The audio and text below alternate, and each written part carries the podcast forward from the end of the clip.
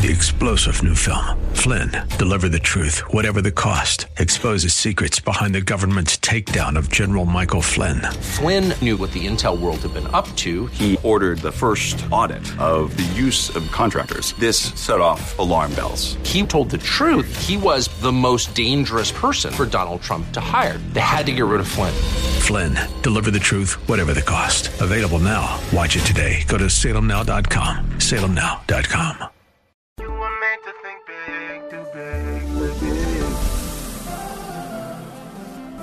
But tomorrow can be bigger.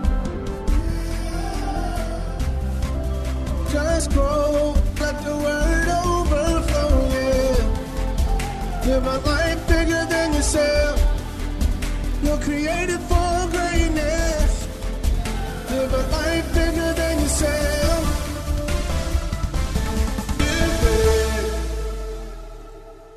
You are listening to the Live Big broadcast with Derek Grier. Today, we will hear a classic message that we believe will be a blessing to you. Our goal is to teach God's Word in a way that compels you to live a life that overflows and blesses others. Let's get started. I've watched many of you kind of limp through this year. And there's some baggage that I know how to get rid of. So uh, put on your, your, your, your play clothes. I know you got on all this, but just imagine right now you're in your street stuff. We, we just, you're just ready to, to learn and, and, and to grow, put your sneakers on and all the rest. Numbers 11, verse 1. As you turn, I'm going to pray. Father, I thank you for your people here. Meet every need, change our lives. Father, do what only you can do. May this day mark a new beginning in the lives of many. In Jesus' name. Amen. N- Numbers chapter 11, Numbers 11, verse 1. As you turn, I'm going to pray. Father, I thank you for your people here. Meet every need, change our lives. Father, do what only you can do. May this day mark a new beginning in the lives of many. In Jesus' name. Amen. N- Numbers chapter 11, verse 1. Now, when the people complained, now on your screen and in your Bible, you should notice that the term when is italicized. The reason it's italicized is because it was added by translators to make the sentence less, less clumsy. But I want to read how the text literally reads in the Hebrew. The text literally says, when the people became complainers.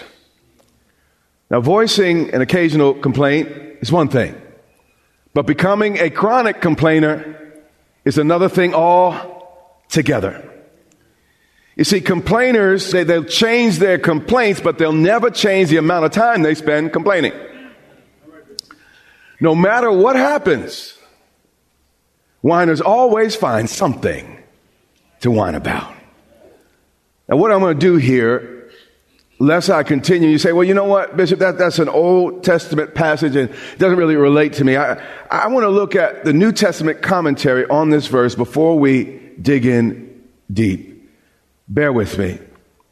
1 Corinthians 10 and 6. Paul is speaking by the Holy Spirit. He says, as an example, or now these things become our what? Examples. Now, what is an example? An example is a pattern of something that you should either imitate or avoid. Meaning, the verses he's about to reference here have a New Testament application. Verse 7. And do not become idolaters as some of them were. As it is written, the people sat down to eat and drink and rose up to play. Now, Paul's first Old Testament reference here is to the golden calf created by Aaron. You remember Moses took too long coming down out of the mountain, And uh, Aaron came up with a brilliant idea. He said, you know what? We're going to modify the worship here. Now, we want to uh, worship Yahweh, but, but what we want to do is we want to localize it. So what I'm going to do is I'm going to, you know, melt down all your earrings and all the gold we got from Egypt and let's build ourselves a calf. But watch what happened when he built the calf. Nor let us commit sexual immorality.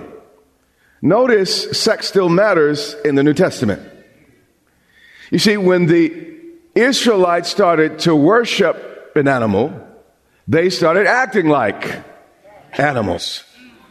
The image you make of God is more important than you ever imagine. So it's vital that you stick to God's word. It'll get worse before it gets better, but it will get better at some point. Let us not commit sexual immorality as some of them did. And in one day, 23,000 fell. Today it's not thousand, but millions in this area. He said, Nor let us tempt Christ, as some of them also tempted and were destroyed by serpents. So he mentioned the, the uh, golden calf, and now he mentions the brazen serpent episode. And in this episode, the consequences were certain. People died. But this brings us now up to the point we're going to study today. He says, nor complain, as some of them also complained. God had sent 10 plagues. He'd raised up Moses to deliver the Israelites from uh, Egyptian bondage. And then, if that wasn't enough, when they left, he opened up and parted the Red Sea where all the Egyptian soldiers drowned. But watch how they responded. Watch how they rewarded God's amazing kindness. They rewarded it with a never satisfied, never enough attitude. You know, with, with, with, some people, though, you pour everything you have into them, they'll still end up empty. And this was the case with the children of Israel. This is New Testament. He said, nor complain, meaning the passage in Numbers is an illustration that applies to us. Nor complain as some of them also complained, and watch this, and were destroyed by the destroyer. Now, because we're reading that in English, we miss something. The name there, translated destroyer, is literally Apollyon, which in the Hebrew is Abaddon. And every time that name is mentioned, it refers to the angel of death. What scripture is teaching in the New Testament is that what we say with our mouth, what we put our mouths on, have the capacity to release spiritual forces, woesome and fearsome in their strength and power. When we return criticism for good, we open a very, very dangerous spiritual door. How many of y'all want help today? Stay with me. Paul is saying, nor complain as some of them also complained and were destroyed. You see, in the Old Testament, they didn't know it was a demon behind it. But in the New Testament here, Paul offers commentary. This wasn't just God's anger. God's anger was letting the devil do what the devil wanted to do. And in the new covenant, the way God shows anger is often by folding his hands and letting the devil do what you just licensed him to do in your life. Many of us think because of the cross, how many of you love the cross? I love the cross. I appreciate the cross. The cross is, is essential. But we say, you know, because of the cross, my complaints aren't any big deal. But what I want to tell you is the devil smiles. Every time you think that way, and every time you do something, because, because it gives him license to destroy in your life. You say, why is the devil running so rampant? He said, and don't complain as some of them complained. and were destroyed by the what? Destroyer. Meaning, complaining, in spite of God's goodness, when God has brought you from where He brought you from, took you out of what He took you out of. When He saved you by His own blood, filled you with His precious Holy Spirit. But somehow that's not enough. Somehow God somehow is not fair. Somehow God, you know, everybody else gets what, but, but not you. Somehow this, this universe is, is just conspiring against you. According to scripture, when we complain in spite of God's goodness, it literally releases demons into our families and circumstances. Woe to the man who turns evil for good. And after all he's done, all he's given us, we still, God, that ain't right. That ain't fair. God, if you love me, the Bible says that when they complain, spiritual atmosphere changed. And when we live lifestyles of complaining and griping, we carry with us a dark cloud. You've been with it, many of you, all your life, so you, are not even, it just seems to be part of your normal. But what it is, is through the heart, through a lack of gratitude, you have released forces in your life that you barely have power to fix without God's help. You see, the cross was designed to save us from our past. But our poor decisions and our poor choice of words often reopen doors that Jesus died to close. And our mouths are access points to the spiritual realm. When I say, Lord, come into my heart, all of heaven is released into my life and heart.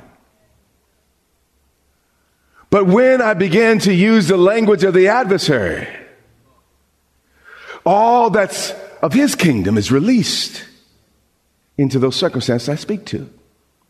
The power of life and death is in the tongue. We can bind and loose through the things we say.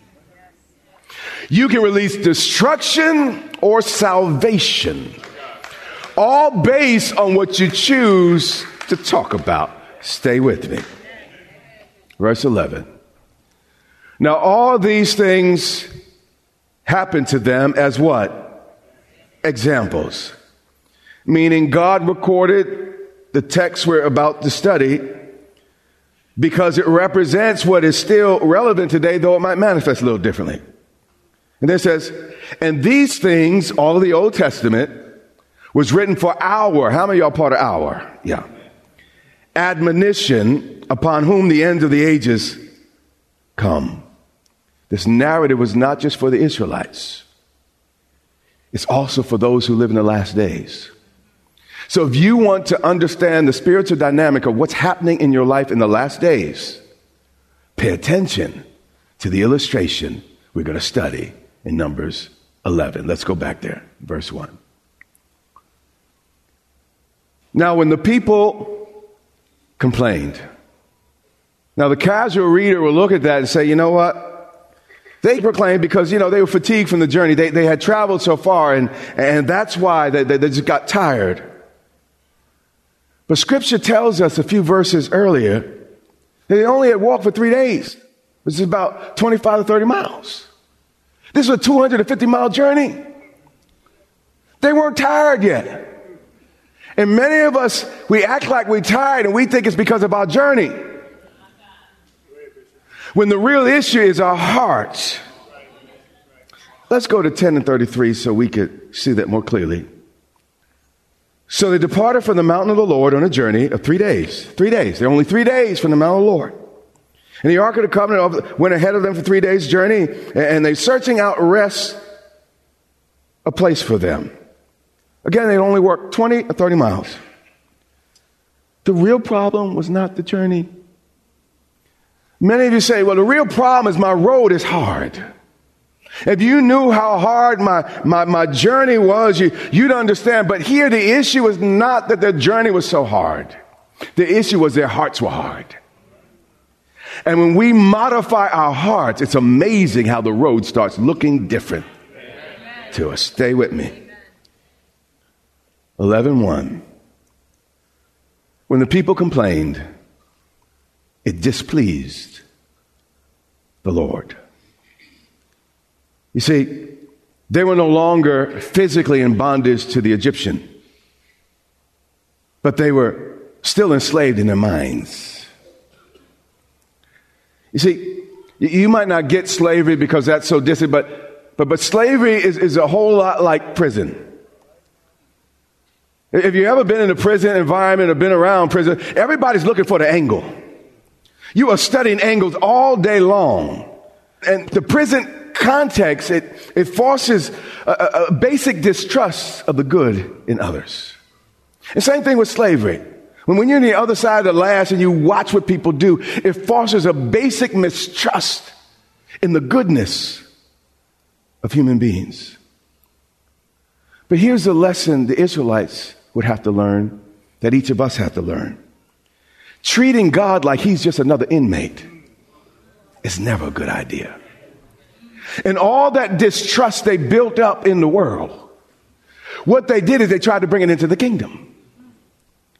And when they did it, the Bible says it displeased the Lord, for he heard it, and his anger was aroused.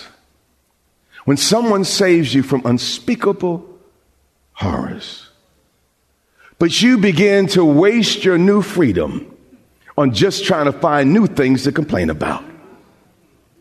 It's understandable that the person who freed you might get a little bit upset. So, the fire of the Lord burned among them. Here, God's displeasure manifested in lightning coming from heaven. But in the New Testament, we don't see a whole lot of that. But what we will see is God said, I gave you my best at the cross. And then on top of that, now that, that was history 2,000 years ago, but the moment you gave me your life, after you were willing to look back to what Jesus said, I, in your present, in your moment, I release my very own Holy Spirit. The greatest gifts I could offer, I have given you. But still, somehow, I'm not fair. Somehow, I'm too hard. Somehow, I don't really care. And what God has to do in those moments, He loves you. The cross is still good. You're still saved. But what He'll do is He'll fold His arms. And when you begin to mouth the mentality of Satan, he lets Satan do what you just licensed him to do in your life. So the fire burned among them. You see, God is not the one trying to kill you. He's not going to harm you, but the devil will. Demons are empowered by wrong attitudes. Demons are empowered by wrong actions. Everything we do is spiritual one way or the other, either releases the devil or releases God. Many of you wonder what's going on in my life. Stay with me. I'm about to explain your situation. When that fire fell, it consumed the outskirts of the camp. You see, those that were in the center, only their stuff, maybe their tents and some of the things they had caught on fire. But you see, those though who were not all the way in and not all the way out, those folk were the ones who were killed. You see, we got to get in or get out. Because living on the fence can get you killed. But watch two. Then the people cried out to Moses. Thank God for Moses. We all need someone in our lives to, uh, who, who walks with God when we don't. And Moses, what did he do? He prayed to the Lord. And here, Moses is a type of Christ. He's a type of intercessor here. And at this time, they had to call on Moses, but we can call on the name of Jesus. And the Bible says, anyone who calls on the name of Jesus shall be saved. So if we call on him, he'll be our help. But once they called, watch what happened. And the fire was what? Quenched.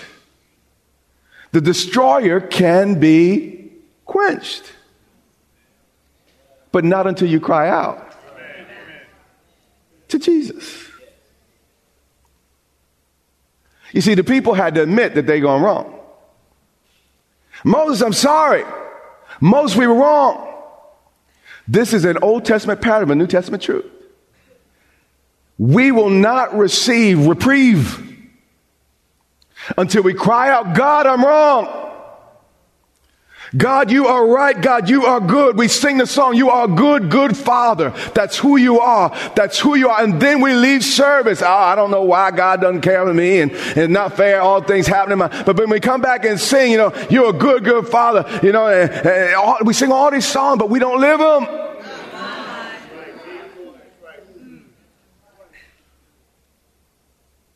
Lord, I may not have all I want. But many people don't even have what I have.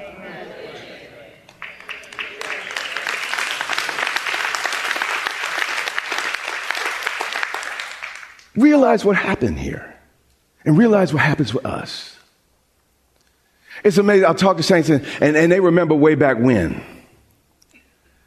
And talk about when they were in the world. And they glorified and celebrated.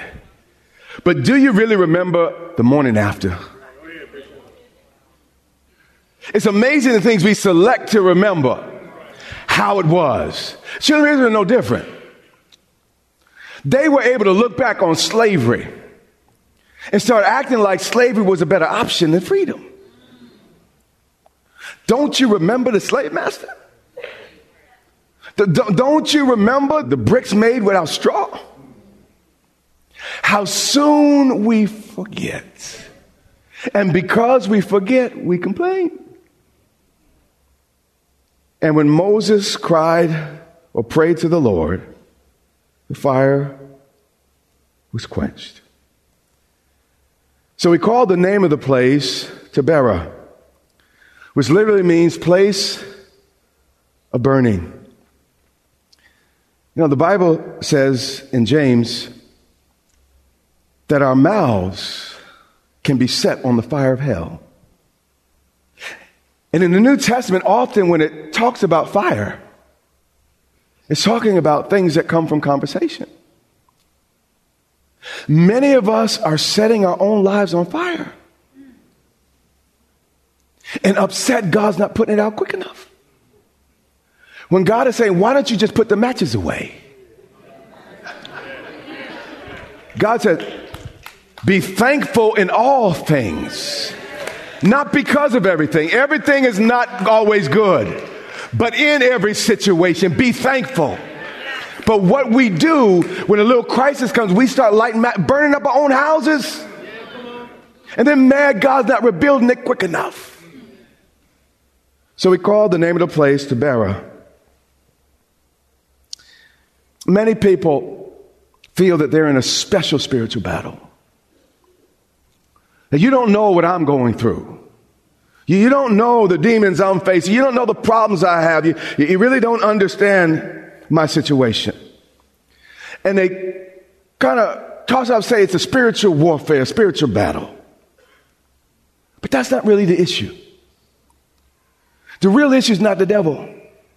The real issue is an ungrateful heart. You see, when we complain, find fault, and it just make everything negative. The devil walks right up in it, just like a pig in the mud. He just roll. Oh, that's so good. That's so good. gets right in the mud and he loves it and he draw the conversation out. of you. yeah, it ain't fair what they did, isn't it? Yeah, they, nobody love you, right? Oh. Yeah.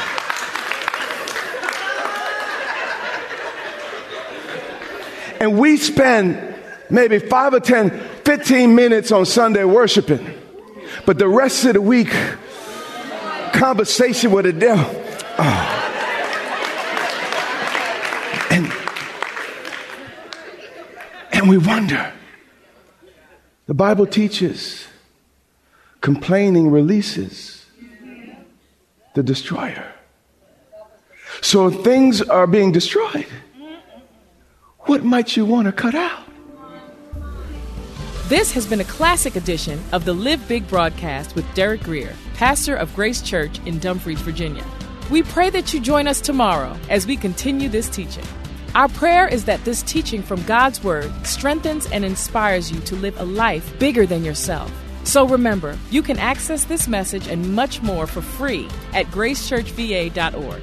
And we also invite you to join the Grace Church family for service online by connecting on our website or on YouTube at Grace Church VA TV. That's our time for today. Until next time, remember, you have what it takes to live big.